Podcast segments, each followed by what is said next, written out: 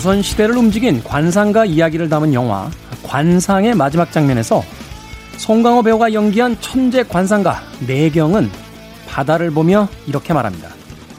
파도는 바람이 움직이는 것인데 바람을 보지 못하고 파도를 보았구나. 이상하리 많지 춥지 않았던 지난 겨울, 봄 사이 유독 많았던 벌레들, 수돗물에서 발견된 유충, 기록적인 장마와 집중호우, 계속되는 파도 넘어 어떤 바람이 불고 있는 걸까요? 김태현의 시대음감 시작합니다.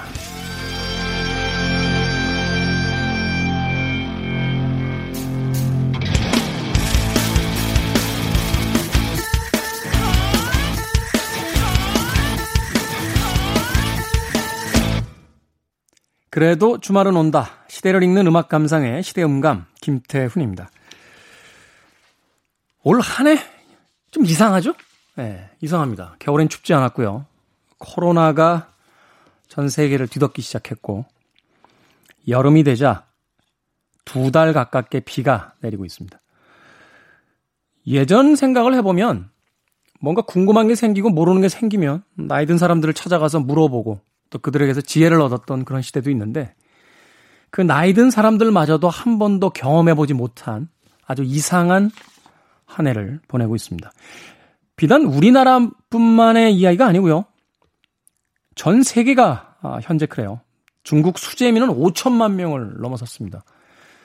일본도 피해가 극심하고 유럽은 65년 만에 폭염이 왔다라고 해요. 바그다드는 51도가 넘었습니다.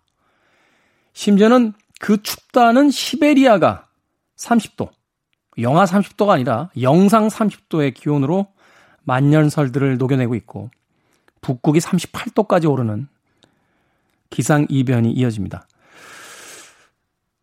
왜 이렇게 된 걸까요? 많은 음모론자들은 아니다. 지구는 정기적으로 이렇게 변하는 거다라고 주장하는 사람도 있는 반면에 미국에 계신 한 분 있으시죠? 네. 탄소 배출량 아무 문제 없다라고 하시는. 그러면 많은 기상학자들이나 과학자들은 경고의 메시지를 보내고 있습니다. 우리가 살고 있는 지구가 심상치가 않다라고. 그 어느 쪽이 진실인지는 모르겠습니다만 한 번도 경험해보지 못한 아주 이상한 시기를 살고 있는 것만은 맞는 것 같습니다. 예전에 드라마를 쓰던 한 작가가 흥미로운 이야기를 해준 적이 있어요. 드라마란 무엇이냐? 일상을 살아가던 누군가가 그 일상의 심각한 위기를 맞게 되고 다시 예전의 그 일상으로 돌아가기 위해서 고군분투하는 이야기. 그것이 드라마다.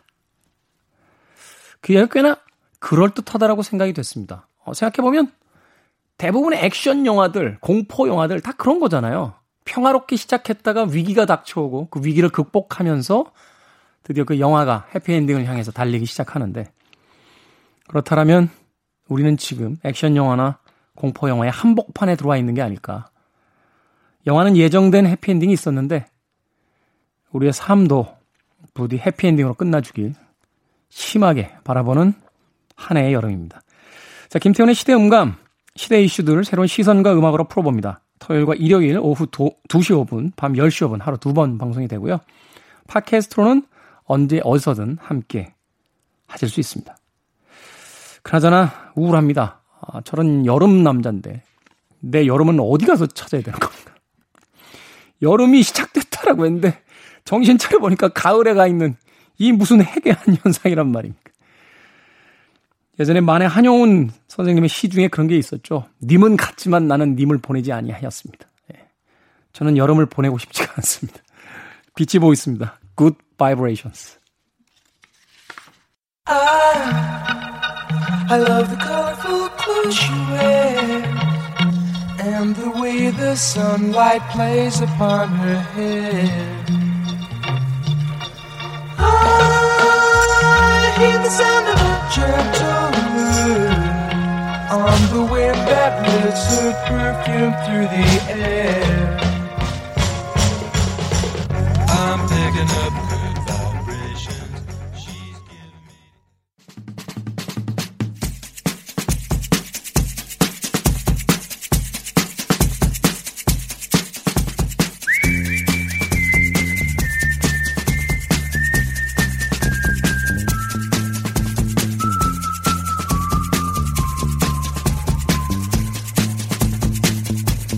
한 주간 사람들이 많이 본 뉴스 그리고 많이 봐야 하는 뉴스를 소개합니다.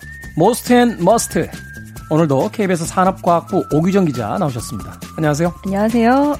자, 참고로 지금 저희가 방송 녹음을 하고 있는 시점은 8월 13일 목요일입니다. 현재까지 나온 기사와 상황을 바탕으로 진행되는 점 양해해 주시길 부탁드리겠습니다. 자, 오늘까지 한 주간 가장 많이 본 most 뉴스 비겠죠? 네, 그렇습니다. 가장 많이 본 거는 태풍 장미 장미가 이제 태풍 이름이었죠. 네. 그리고 폭우 뭐 이런 뉴스 키워드가 가장 많았는데 이게 10일 이후에 태풍이 소멸되면서 뉴스 생산량도 같이 좀 소멸이 됐어요. 음, 네. 네. 그리고 그 다음으로 많았던 거는 코로나19가 많았는데 이번에는 이제 연관 키워드로 러시아가 등장을 해서 무슨 내용인지 다들 아실 텐데 러시아가 이제 세계 최초로 코로나19 백신을 개발했다. 그리고 이제 푸틴 대통령이 자신의 딸도 맞췄다. 이런 발표를 해서 이슈가 됐습니다. 푸틴 대통령이 너무 세계 뉴스가 미국하고 중국 중심으로 돌아가니까 좀 네. 소외감 느끼셨던 것 같아요. 이 백신이 개발됐다는 건 분명히 군 뉴스인데 네. 이게 좀 차근차근 들여다봤더니 실효성에 대해서 좀 의심하는 네, 분들이 아직, 많으더라고요. 아직 네. 2차 임상 진행 중인 것까지만 나왔거든요. 그러니까, 그러니까 일상만 끝났다는 거죠. 3상까지 가야 되는데. 그렇죠. 네. 어. 부동산 집값 뭐 이런 이슈가 있었고요. 그리고 심상정 의원 이름이 검색이 됐고 또 4대강 그리고 노영민 뒷광고 유튜버 뭐 이런 이제 이슈 키워드들이 있었습니다. 네. 자, 어떤 뉴스부터 짚어 주시겠습니까? 우선은 이 태풍과 코로나 19를 제외하고 가장 많았던 키워드가 이제 부동산과 집값이거든요. 부동산과 집값. 네, 이거는 뭐 한 몇 주째 계속해서 많이 이슈가 되고 있긴 한데 이번에 보도가 됐던 거는 이제 서울 아파트의 평균 가격이 10억 원을 돌파했다라는 민간 조사 업체의 분석이 나왔다는 내용입니다. 네. 구별로 보면은 강남구가 20억 1천만 원 정도로 유일하게 이제 서울에서 20억 원을 넘기면서 평균 가격이 그렇죠. 가장 비싼 지역으로 조사가 됐고 서초구 그리고 송파구가 뒤를 이었습니다. 그리고 음. 비강남권에서도 이른바 마용성이라고 하잖아요. 마포 용상 성동구 이런 이제 인기 단지를 중심으로 시세가 좀 급등을 했다. 이런 보도가 나왔는데 이런 보도가 나오는 와중에 이제 문재인 대통령이 지난 10일 수석보좌관 회의에서 이 주택 시장이 안정화되고 있다. 그리고 집값 상승세가 진정되는 양상을 보이고 있다라고 언급을 하면서 이제 국민들의 체감과는 너무 동떨어진 거 아니냐 이런 비판이 쏟아졌습니다. 부분 뉴스로만 보면 맞는 이야기일 수도 있죠. 일단은 상승세가 좀 상승률이 좀 네. 둔화되기 시작했다라고 네. 이야기할 수는 있는데 이게 실제 소비자들 입장에서는 오를 만큼 다 올라간 거 아니냐. 음. 더군다나 이제는 뭐 사다리를 놓고 점프를 뛰어도 잡을 수 없을 만큼 음. 고점에 가 있는 게 아니냐 이런 지금 박탈감 같은 게 있는데 음. 어떤 의미로서 그렇죠. 받아들여야 될지 네. 좀 난감한 부분이 좀 있더라고요. 네. 실제로 네. 이제 숫자로는 문 대통령의 발언 근거가 되는 게 서울 지역 주택 가격 상승률이더라고요. 네. 근데 그게 숫자로는 실제로 710 부동산 대책 발표 이후에 떨어지는 거는 맞아요. 상승률 자체가. 근데 문제는 이 서울 지역의 전세가 상승률을 봤더니 오히려 또 올라가는 거예요. 이게 사실은 부동산 그 금액이 전세가에서 이제 뒤를 받쳐서 올라가잖아요. 음, 네. 그러니까 전세 금액이 올라간다라는 건 이것도 좋지 않은 음. 시그널인데. 그리고 오히려 이제 집값보다는 서민들이 느끼기에는 체감하는 거는 전세가가 안정화가 안 돼 있을 때 더 부동산 경기가 따라잡기가 어렵다 이렇게 생각하는 게 아닌가 하는 생각이 듭니다. 네. 사실은 이제 좀 우려했던 부분이 그런 거죠. 이제 세금 정책을 썼을 때 집주인들이 집을 파는 게 아니라 어, 오른 세금만큼을 전세 금액이나 이제 월세에다 반영시켜서 네. 오히려 부자들의 세금을 서민들이 내줘야 되는 상황이 음. 벌어지는 거 아니냐 음. 뭐 이런 우려들이 있었는데 아무쪼 좀 후속 조치가 좀 잘 나와주길 좀 기대를 해보겠습니다. 다음 뉴스 어떤 뉴스입니까? 네, 다음 키워드는 심상정 의원입니다. 심상정 정의당 대표가 7일 수해 복구 현장에서 복구 작업을 돕는 사진을 자신의 SNS에 게재를 했다가 이게 비판을 맞으면서 사진을 삭제하는 그런 해프닝이 있었어요. 근데 이게 사진 혹시 보셨나요? 봤어요. 네. 봤는데 그 봉사활동 시작하실 때 찍으신 사진인 것 같아요. 맞아요, 맞아요. 네. 장화하고 이제 티셔츠가 깨끗했고 네. 정의당에서 이후에 또 그 보여준 사진에 의하면 이제 한참 일을 하셔서 이렇게 좀 묻은 네. 묻은 뭐 그런 사진도 있었는데 이 뉴스에서 제가 제일 좀 안타까웠던 건 뭐냐면 정치를 하시는 분들이 그 국민들 정서를 지금 잘 이해를 못하고 계신 것이 아닌가 하는 생각이 음, 들거든요. 네.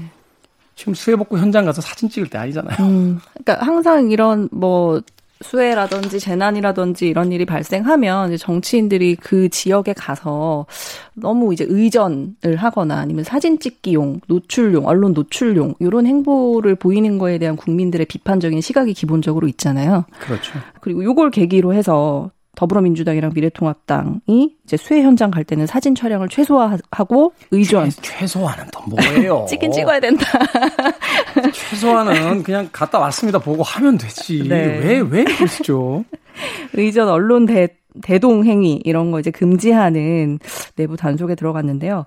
반대로 수해 현장에 갔다가 오히려 반사 이익을 누린 의원도 있었어요. 어떤 네, 태영호 의원인데요. 태영호 의원 같은 경우는 충주 북구의 수해복구 현장에 갔는데 심상정 의원이랑은 반대로 옷에 진흙이 잔뜩 묻어가지고 그런 모습이 동료 의원의 SNS에 공개가 돼서 오히려 이분은 긍정적인 반응을 얻었습니다. 넘어가겠습니다. 네. 네. 다음 뉴스. 네, 다음 뉴스는 어, 요것도 이제 비와 연관돼 있는 건데요. 4대 강입니다. 이게 지금 쟁점이죠? 네. 네. 기록적인 폭우의 홍수 피해가 이번에 컸어서 이 정치권에서는 4대 강 사업이 다시 도마 위에 올랐습니다. 이 4대 강 사업이 피해를 더 키웠다고 주장하는 여당 그리고 반대로 그나마 피해가 이 정도다. 4대강 덕분에 이렇게 주장하는 야당이 대립을 하고 있는 건데 이 4대강 사업의 핵심이 이 16개 볼을 설치하고 그다음에 강바닥에 쌓인 흙을 퍼내는 그 준설 이 작업이 핵심인데 효과가 없다라고 주장하는 쪽에서는 이 4대강 수심이 깊어져서 수압이 높아지게 되고 오히려 물의 양이 많아졌고 네, 그렇죠. 수압이 높아지게 되고 이번에 낙동강이나 영산강의 제방이 무너졌던 것처럼 압력 때문에 터진다. 그래서 일대 홍수 피해가 더 컸다. 이렇게 주장을 하는 거고 아니다. 4대 강의 효과를 봤다라고 하는 쪽에서는 4대 강이 설치되기 이전에는 매년 4대 강 인근에서 물난리가 났었는데 이번은 오히려 피해가 더 줄어들었다고 봐야 되는 거 아니냐. 그리고 제방이 터진 데는 제방 관리를 잘못해서 그런 거지 4대 강은 문제가 없다. 요런 이제 주장이 맞서고 있습니다. 그 대통령이 그 지시했죠. 네. 어, 효과 있는지 빨리 검사해라. 예. 그러니까 이거는 사실은 여당 야당 그 정치인들이 떠든다고 될 문제가 아니고요. 전문가가 와서 음. 데이터를 가지고 보여줘야 음. 되는 거기 때문에 이건 정치 쟁점화 되기보다 전문가들이 빨리 조사하는 게 필요 없는 분쟁을 좀 음. 잠들 수 있는 일이 아닌가 하는 또 생각이 드네요. 근데 저는 약간 이제 비관적인 건 뭐냐면 사실 그동안 4대강과 관련해서 그 정부 조사, 뭐 민간 기관 조사 뭐 이런 것들이 수차례 있었더라고요. 근데 그 결과가 거의 다르게 나오더라고요. 지난 정부에서 조사했을 때도 별로 효과가 없다라고 네.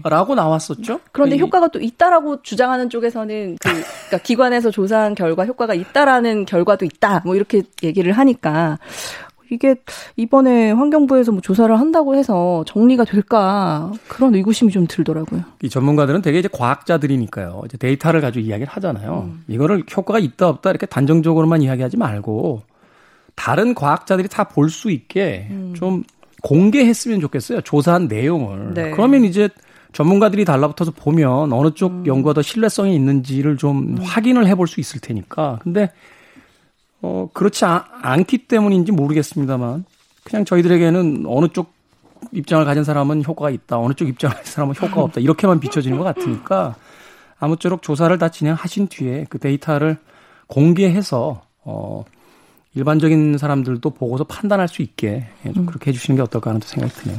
네. 자, 어, 또 어떤 뉴스 있습니까? 네, 다음 키워드는 이제 뒷광고라는 키워드인데요. 뒷광고는 저는 이제 사실 처음 봤어요. 뒷광고라는 말을.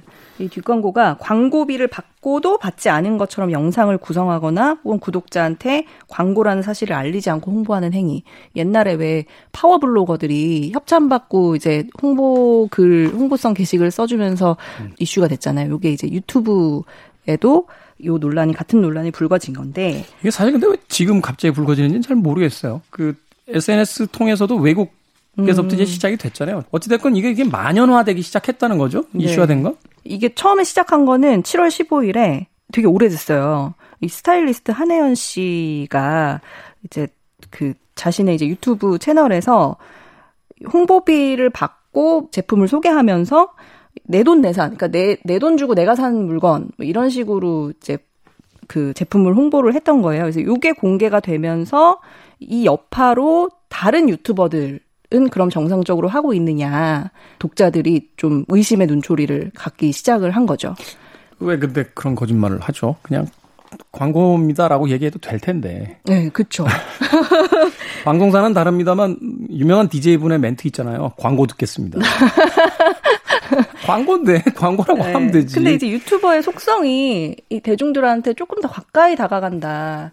거짓이 아니고 진솔한 뭔가 모습을 보여준다. 약간 요런 이미지를 가져가는 그 유튜버들이 많다 보니까 이렇게 된 게 아닌가 싶은데 아무튼 이 지금 공정거래위원회가 앞으로 이제 9월 1일부터 단속에 나서겠다고 합니다. 그래서 유튜버들이 금전적인 대가를 받고 후기를 올릴 때 광고를 명확하게 하지 않으면 어, 제재하는 방향으로 가이드라인을 제정한다고 하네요. 네. 뭐 KBS입니다만 드라마에서도 간접 광고 들어가면 그 문구 나가잖아요. 간접 광고를 포함하고 있습니다. 음. 라고 나가듯이 네네네. 이런 좀 알려주셔야 되는 게 아닌가 하는 생각이 듭니다. 자, 한 주간 어, 많은 사람들이 본 most 뉴스 소개를 해드렸고요. 음, 이번 주에 알았으면 하는 must 뉴스 어떤 뉴스입니까? 네, 이번 주 must 뉴스는 어제인 거죠? 방송 시점으로는. 네. 네. 14일이 택배 없는 날이잖아요. 근데 이 과로사 택배 기사가 12명이다. 사고사보다 과로사가 더 많다. 요런 기사가 있어가지고요. 아, 사고보다 과로사가 더 많다. 네. 이건 참 음, 네. 21세기 대한민국에서 이런 뉴스는 참 낯서네요. 네. 이게 사실은 그 상반기까지 그 택배 노조가 과로로 숨진 택배 기사 올해 다섯 명이 된다라고 했었는데요. 지난주 KBS 보도로 인해서 과로사한 택배 기사가 더 있는 것으로 확인이 됐습니다. 산업안전보건공단 자료에 따르면 산재로 인정된 질병 사망자 그러니까 쉽게 얘기하면은 과로사인 건데 이 과로사가 올 상반기에만 7명이다. 그러니까 총 12명인 거죠. 네. 근데 사고사는 2명이었다고 해요. 그러니까 사고보다 과로사가 더 많았다는 건데 산재로 인정된 질병 사망자라는 말은 결국은 산재보험에 가입된 사람을 그렇겠죠? 그 통계에 잡힌 거잖아요.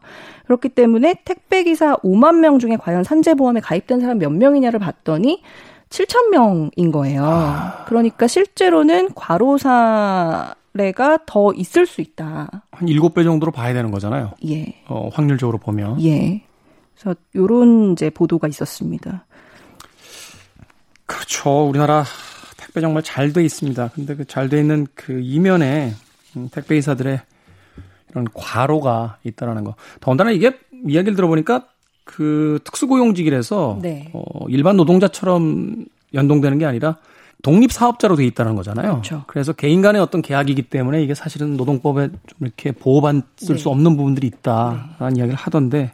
그래서 이제 산재보험에 의무 가입을 하도록 하고 직장인처럼 이제 휴가도 보장하고 요런 이제 방안을 마련해야 된다라는 주장들이 나오고 있습니다. 그렇죠. 이게 아주 일반적인 소비자들에게 어, 편리한 시스템이니까 이 시스템을 아주 오래 잘 유지하기 위한 안전장치들을 이제 만들기 시작해서 어, 계속 좋은 서비스를 받을 수 있도록 좀 서비스를 제공하시는 분들 좀 보호했으면 하는 생각 해봅니다. 아, 더운데 막 그 바쁘세요. 잠시만 기다려 주십시오 하고서 이제 엘리베이터 문 열렸을 때막그 갔다가 막 헐레벌 또 오시고 이러는 거 보면 네.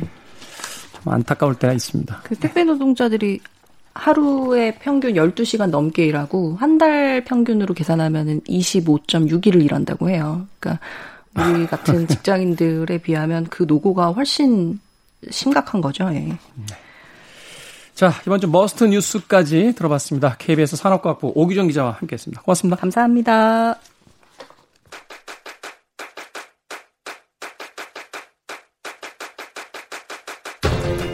그래도 주말은 온다. 김태원의 시대 음감.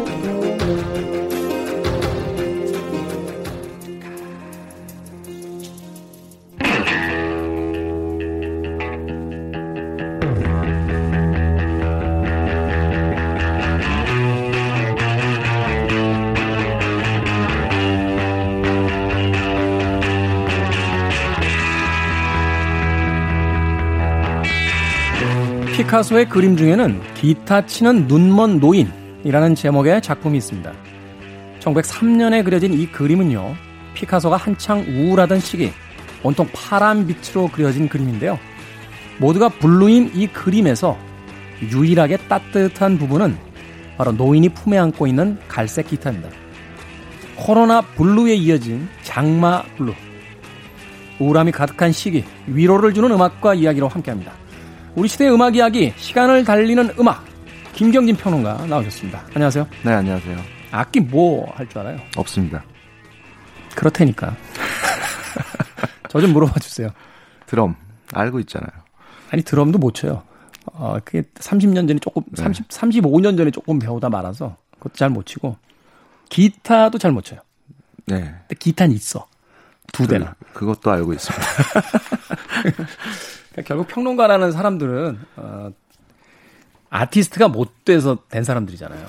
물론 다 아는 그런 거 아닌데, 예, 물론 이제 여기 또 발끈하시는 평론가들이 있을 거예요. 뭐 영화 평론가 분들도 그렇고. 근데 내가 알아. 다들, 다들 감독 되고 싶었고, 뮤지션 되고 싶었는데, 못 된 거잖아. 그러니까, 어떻게든 된 사람들을 그렇게 깎아내려요. 근데 정말 으악 소리가 나게 잘하는 사람들이 딱 등장하면, 네. 정말 시샘 없이 진심으로 찬사를 보내주지 않습니까? 그럼요. 그 희열이 네. 대단하죠. 그게 이제 김경진 네. 씨에게는 이제 핑크 플로이드. 뭐, 뭐, 뿐만 아니라 여럿 있습니다. 아, 그렇습니까? 네. 아, 그렇군요. 저는 핑크 플로이드도 별로예요. 다, 다, 뮤지션들은 다 하여튼, 다 와! 자, 오늘은 어떤 음악 만나봅니까? 네, 그, 그 희열을 안겨준 아티스트 중에 한 명입니다. 밥 딜런인데요. 크, 밥 딜런. 시샘이 안 가요. 네. 노래 너무 못해. 제가 어렸을 때, 고등학교 때 그, 허영만의 어, 고독한 만화, 기타맨? 네, 만화가 있었어요. 고독한 기타맨이라는. 그러니까. 그거를 거기에 이제 밥 딜런이 거의 신, 신격화돼서 등장을 합니다. 그렇죠. 그래서 그걸 보고 와, 이 대단한 뮤지션이구나. 그래서 이제 처음 밥 딜런의 앨범을 사서 집에서 플레이하던 그 순간을 잊을 수가 없는데 이게 뭐지? 왜 노래를 이렇게 하지? 이거 뭐가 잘못된 건가? 저도 사실 밥 딜런의 노래보다 이름을 먼저 알았던 네, 네. 세대니까 밥 딜런의 음악을 처음 듣고 나서 아닐 거야. 이 사람 아닐 거야.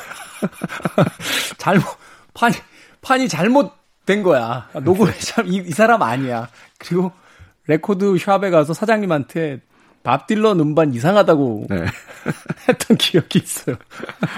그래서 이 밥 딜런의 음악을 들으면서 아, 뮤지션이라는 게 아티스트라는 게 노래를 잘하고 못하고는 상관이 없구나라는 생각을 처음 안겨준 음. 어, 그런 뮤지션인데 전 세계 뮤지션들에게 희망을 준 이렇게 노래해도 아티스트가 위대해질 수 있다라고 하는 사실 그 밥 딜런이 위대한 뮤지션으로 손꼽히고 있고 한때 이제 어 그 counter culture 그러니까 반문 반체제 시대 때 히피 시대 때 어떤 저항의 아이콘으로 자리매김한 적도 있었지만 결국 밥 딜런 음악에 많은 사람들이 이야기하는 밥 딜런 이야기의 본질에 그 가사를 또 꼽고 있어요. 뭐 그렇죠. 뭐 몇 년 전에 이제 노벨 문학상을 수상을 하기도 했지만 그 이전에도 뭐 다채로운 상을 탔었고 어 미국 내 여러 대학에서 어 영문과에서 교재로 사용되고 있을 정도로 그런 문학적인 가치를 인정받아 온 것이 밥 딜런의 노래 가사들이었습니다. 네. 근데 사실 그 밥 딜런의 가사가 우리하고는 좀 거리가 멀게 느껴지죠. 우리가 이걸 들으면서 어 노래를 들으면서 직접 해석이 되는 건 아니잖아요.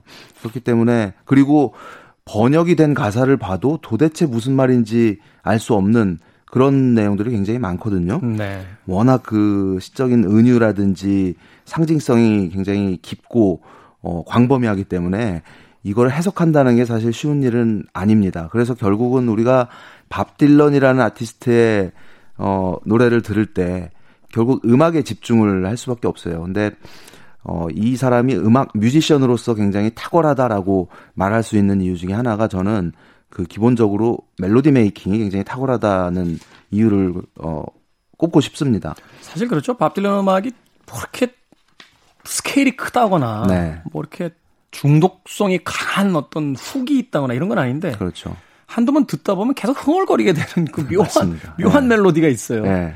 네. 그리고 원체 이제 워낙 오리지널 아티스트가 노래를 잘하는 게 아니기 때문에 쉽게 따라할 수 있는 노래들이 많죠. 그런 거 있어. 그러니까 그 노래방에 가서 네. 어, 임재범 씨 노래를 이렇게 부른다. 그러면요. 아무리 잘 불러도 말하자면 본전이잖아요. 그렇죠. 임재범 씨만큼 잘 못 부르니까. 그렇죠. 네. 근데 밥 딜런 음악은 부르면 웬만하면 내가 잘 불러. 원곡자보다. 그런 아주 흥미로운 아티스트인데. 네. 그러게요. 근데 참 그 활동을 시작한 게 벌써 한 60년 가까이 됐는데 올해 또 새로운 앨범을 냈어요. 아. 39번째 정규 스튜디오 앨범입니다. 대단하네요. 그러니까 어 나이가 이제 우리 나이로 지금 80인데 여든의 나이에 더블 앨범을 발표를 했습니다. 두 장짜리. 예. 근데 이게 사실은 러닝 타임으로 보면 한 70분이 좀 넘는 수준인데 굳이 나눴어요. 어, 두 번째 CD에 두 번째 음반에 한 곡을 그냥 10, 17분짜리 한 곡을 집어넣었습니다. 말하자면 이제 네. 보너스 싱글 CD가 하나 붙어 있는 거예요. 그런 개념인데 음. 이 제목 이 곡의 제목이 어 Murder Most Foul이라는 곡이에요. 그러니까 가장 비열한 뭐 추잡한 살인 뭐 이런 의미가 되겠죠.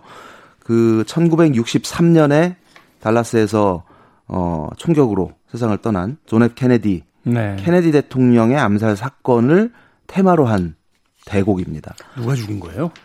뭐 알려진 거는 뭐 리 하비 오스왈드잖아요. 음. 알려진 거는 알려진 건 그렇죠. 네. 근데 오스왈드도 총 맞고 죽었잖아요. 그러니까요. 그 또 그것도 누가 쏜 거예요? 그러게요. 네, 어쨌든 그, 네. 그 미국 현대사에 있어서 가장 어떻게 보면 어 많은 사람들이 기억하는 장면 이 그 그 케네디 암살 사건 이후로 미국 내의 사회적인 분위기 또 어떤 문화적인 그 스타일 그 스타일이나 환경이나 이런 것들이 급격하게 변화를 하는데 그 시점 그러니까 케네디 암살을 중심으로 이후로 펼쳐지는 미국 현대사의 어떤 모습을 어 다양한 그 팝컬처, 음악, 영화 이런 것들을 reference 삼아 가지고 어 아주 장대한 그 상징 시를 만들었어요. 그래서 음. 어 이 곡이 밥 딜런의 밥 딜런이 발표한 곡 중에 러닝 타임이 제일 긴 곡으로 남게 됐거든요. 네. 이전에 그 1996년에 그 Time Out of Mind라는 그것도 참 걸작이었는데 거기에 이제 16분이 좀 넘는 Highland라는 곡이 수록돼 있었죠. 그 이제 그래미도 타고 그랬었지만 그 곡보다 어한 30초 정도가 더 긴. 아. 네. 그래서 근데 긴데 정말 뭐랄까요? 이 노래는 노래지만 멜로디가 담긴 이 선율이라기보다는 그냥 내내 나직하게 읊조리는 듯한 어, 밥 딜런식 랩이라고 할까요? 네, 그런 스타일로 이제 펼쳐지는데, 어, 우아한 또 아주 서정적인 포근한 느낌이 준이 오는 그런 피아노와 바이올린 연주를 기반으로 16분 내내 펼쳐집니다. 재밌는 게 아까 이제 pop culture reference들이 많이 담겨 있다 했잖아요. 뭐 예를 들면 어 이제 케네디의 죽음에 대한 그 암살에 대한 이야기가 이제 묘사가 되면서 그 이후에 어 비틀즈가 오고 있어요. 음. 어, 그들이 당, 여러분의 손을 잡을 거예요. 그러니까 I wanna hold your hand라는 비틀즈의 그 노래. 를 어, reference로 해서. 근데 이런 식의 가사가 그냥 지속적으로 나열이 돼요. 그래서 음, 여기서 그 시기 예. 어떤 연대기적인 사건들 그렇죠. 음. 그래서 여기서 언급되는 노래 수만 따져도 한 70곡이 넘습니다. 아. 그래서 뭐 엘라 피츠제랄드니 뭐 팻시 클라인이니 이런 가수들부터 재즈나 뭐, R&B 네, 계열, 더후 그리고 퀸 뭐 이런 뮤지션에 이르기까지 록 음악까지. 네. 굉장히 그 가사만 들어도 비교적 요 곡은 쉽게 이렇게 해석이 되거든요. 약간 그래서, 네. 장르는 좀 다릅니다만 우리 식으로 하면 독도는 우리 땅 같은 아, 참, 그거는 또 아니죠. 아, 그거 아닌가요? 아, 한국을 빛낸 뭐, 뭐, 백인, 뭐, 이런, 이런 류의. 그런 개념이라기보다는 이런 곡들을 빗대서 가사를 살짝살짝 집어넣거나 제목을 언급하거나 하면서 지금까지 미국이 걸어온 길. 그래서 그 어떤 그 기사에는 지금의 이제 이 코로나 바이러스 팬데믹에 대한 은유도 담겨 있다라고 음. 해석하는 사람도 있고 뭐 얼마 전에 그 미국 을 시끄럽게 했던 그 플로이드 그 사망 사건 경찰 네. 살해한 경찰에서 흑인이 네, 목이 눌려서 네. 사망했죠. 그거에 대한 또 그 내용도 살짝 언급이 되고 그러면서 이제 지금 미국 사회가 가지고 있는 어떤 그 현실, 문제점 이런 것들을 그냥 슬쩍슬쩍 건드려주는 노래라고 할 수 있습니다. 네. 사실 이제 어 히피즘의 시대가 60년대에 이제 끝났다라고 이야기를 하지만 그 히피즘이 가지고 있었던 어떤 저항 정신이라든지 네. 또는 자연주의적인 어떤 삶의 방식들 이런 것들은 이제 그 주류라고 하는 문화 속에 이제 흡수가 돼서 그렇죠. 어, 현재까지도 네. 존재하잖아요. 네. 그 전문가분들이 그런 이야기 하시더라고요. 그 DIY 같은 것들, 네. local food 뭐 이런 것들이 다 사실은 히피즘의 영향을 받아서 그것이 자본주의가 이제 그 히피들의 어떤 생활 방식을 끌어안으면서 새로운 대안으로서 현재 존재하고 있는 거다. 네. 라는 이야기를 하는데 이야기를 듣다 보니까 그러네요. 이 히피즘은 두 번의 살인으로 시작했다가 끝나는군요. 어, 케네디의 암살로 인해서 그렇죠. 이제 젊은이들이 네. 그 현실 세계에 대해서 이제 눈을 뜨기 시작하고 그 뒤에 찰스 맨슨의 네. 그 극악무도한 살인에 의해서 결국 히피즘이 이제 몰락해가는 네. 네. 네. 이런 단계로 가게 되는데 그런 의미에서 Murder Most Foul이라고 하는 이 곡은 의미심장한 제목이지 않나 네, 그런 생각이 그렇습니다. 듭니다. 네. 곡이 워낙 길다 보니까 우리 오기나 PD가 언제쯤 음악을 시작해야 될지 잘 모르겠다라고 이야기를 했는데 생각 같아서는 17분을 다 듣고 싶습니다만 그래도 한 10몇 분은 들어야 되지 않습니까? 그죠? 어, 뭐 청취자 여러분들께서 귀에 걸리는 뭐 처음부터 끝까지 다 이해하시는 분들도 있겠습니다만 그렇지 않더라도 한번 차분하게 들어보시면서 어느 대목에서 어떤 뮤지션들 어떤 사건 사고들을 네. 이야기하는지 한번 네. 찾아보는 것도 또 그 시대에 가졌던 생각들이 우리 시대에 어떤 영향을 줬는지 한번 느껴보는 것도 긴 음악을 듣는 하나의 또 즐거움이지 않을까. 네. 주말이잖아요. 그러게요. 예, 들어볼까요? 네. 자, 이 곡 들으면서 어, 코너 역사상 어, 최단 시간에 네, 김경진 평론가를 보내도록 하겠습니다. 고맙습니다. 네, 고맙습니다. 자, 17분의 러닝타임 중에서 10여 분 아마 여러분들께서 들을 수 있을 것 같습니다. Mother Most Power 들으면서 저도 작별 인사드립니다. 지금까지 시대음감의 김태훈이었습니다.